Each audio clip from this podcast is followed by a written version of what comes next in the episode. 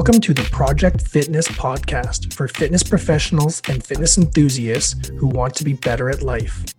Fitness is the greatest investment of anyone's life. However, it's not easily obtained, and anyone who says different is just plain wrong.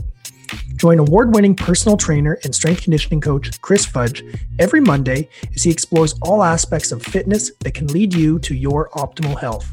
Welcome to another episode of the Project Fitness Podcast 10 Minute How To's. And today, in 10 minutes, I'm going to teach you how to handle adrenaline so you can get better sleep. This concept came to me uh, just last week. I play in a old timers basketball league. Um, we're all past our prime, but we still like to get together and play. And I had a game about 9 p.m. last week. Came home, was all fired up. We won the game by 35. We smashed them. It was a good game, and I was just fired up, and I couldn't sleep uh, and my mind was racing. I was replaying the games, going through it, through it. Didn't sleep very well. Couldn't fall asleep. Woke up the next day, and then I was tired, and I knew exactly why. I like, oh, I had a game the night before.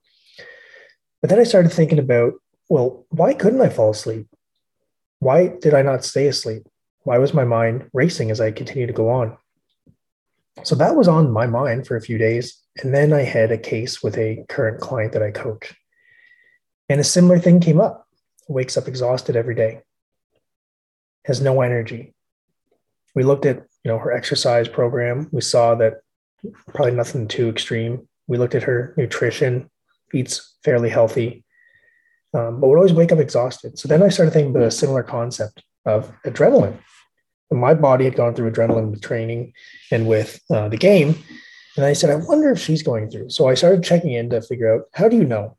Well, adrenaline rushes are real. Adrenaline's a hormone that your body makes. It happens when we tend to go into a sympathetic nervous system, or known as a fight or fight, fight or flight, when our body has to really pay attention to something because we might be at risk of injury, risk of, of dying. So things that will happen is your blood pressure will increase, your resting heart rate will increase, your pupils will dilate, you'll be able to focus at a much higher rate. Your body will start dumping out a bunch of cortisol as well. And that allows you to focus on something. If you need to escape a predator, if you need to, to fight for your life, that's what adrenaline does. But we don't live in that society on a regular basis. Sometimes it happens at night. You can get these adrenaline rushes. So if you've got a mind full of thoughts, you might be anxious, even just worrying about something can stimulate your body to release adrenaline and other stress related hormones like cortisol, which is known as our stress hormone.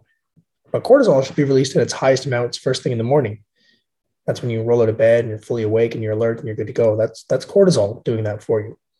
Sometimes it happens at night, but it shouldn't happen at night. So why could it happen at night? Well, it could happen at night because maybe some things you're doing throughout your day that are causing it to do that, like me playing basketball. The nervous system could be all jacked up in the evening. If you train later in the day, later in the evening, that could also cause that to happen. So one thing you could do if you find that you wake up exhausted all the time and you work out late at night, work out earlier in the morning you could also change the type of workouts you do.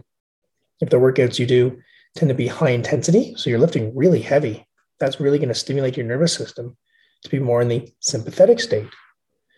Contrast to the parasympathetic state, which is also known as rest and digest. This is when everything is calmed down. Your blood pressure is low, your resting heart rate is low, your breathing is slow, your digestive system can work quite well. You're resting in this state.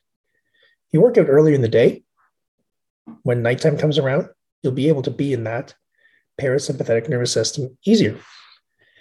Now, let's say you do work out at night. What you could do is you could change the way you work out. If you say you'd like to do exercise like the deadlift, the deadlift is, you know, the bars on the ground, you pick it up in conventional style versus a hybrid or sumo, the wider stance position. Regardless, you're lifting some heavy weight. So if you're lifting your body weight or two times your body weight, even up to three times your body weight, that's going to be a big stimulus on the nervous system. So, what you could do is you could remove that exercise, remove any of the exercises that require a lot of weight in relation to your body weight. This could also be the form of a rack pull, a trap bar deadlift, a heavy Romanian deadlift. These are exercises that the body can load pretty darn heavy in contrast to your body weight. What you could also do is just change the way you do the reps. Instead of doing heavy reps, heavy threes, heavy fives, heavy sixes, heavy ones, even. Go to more fatigue based training. Use tempo, reduce the weight, Give yourself higher rep, higher reps and shorter rest periods to exhaust the muscles, exhaust the body through versus you know one big pow and wow and you're done. So you can change how you exercise, whether it's time of day or change uh, the rep protocol and the weights lifting. The other thing you could do is you could support more um, restfulness with your nutrition. So the client that I have eats quite healthy, but is on more of a low carbohydrate based diet, moderate fat, moderate protein. The carbohydrates she tends to have are usually revolving around her training and are low in complex carbohydrates. So what we can do is we can switch that. We can take complex carbohydrates and we can put them just before bed 40 50 grams some of them small maybe higher amount 50 to 70 grams for someone who's a little bit bigger so you can put those just before bed maybe an hour before bed because what happens is when your body consumes complex carbohydrates your body then also produces insulin. Insulin goes up complex go in insulin goes up but another hormone must go down when insulin goes up. Can you guess what that hormone is? That hormone is cortisol. So if you're the type of person who goes to bed at night and your brain's all jacked up, you're pumping out that cortisol. If you take complex carbohydrates before bed, insulin goes up, cortisol goes down. So then your body's able to produce more melatonin, which helps you fall asleep. Then you can fall into deep sleep and stay in deep sleep at a longer rate. What you could also do is add in a little bit of coconut, coconut oil. From there, you get MCTs, medium chain triglycerides. Those are types of fat that are really good for your brain can help calm down your brain too, which in turn tells cortisol, take a seat, young man. It's not your turn. Other things you can do to help sleep in this scenario and kind of combating the adrenaline is slow down your body.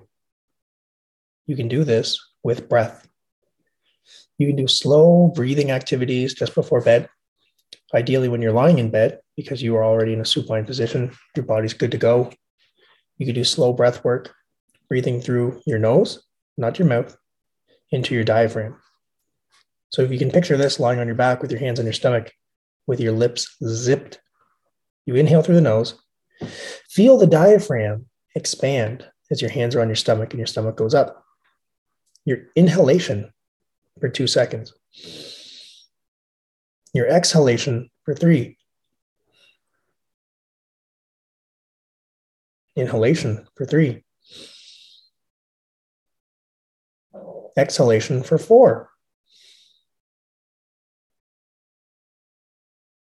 And so forth. And if you continue to do that, you will fall asleep quite easily. Just like the sound of my voice is probably making you want to fall asleep right now. But using breathing techniques like that is very beneficial for calming your nervous system, flipping you from the sympathetic to the parasympathetic nervous system to get a better night's sleep.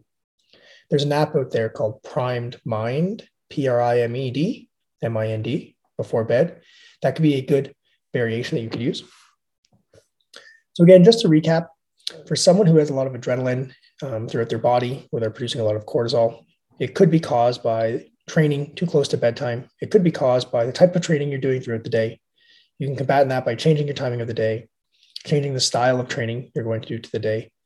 You can also look at working with your breath and trying to flip from the sympathetic nervous system, fight or flight, to the parasympathetic nervous system, rest and digest, using slow inhalations and even longer exhalations. So that is my 10 minute how to address adrenaline when you're going to sleep.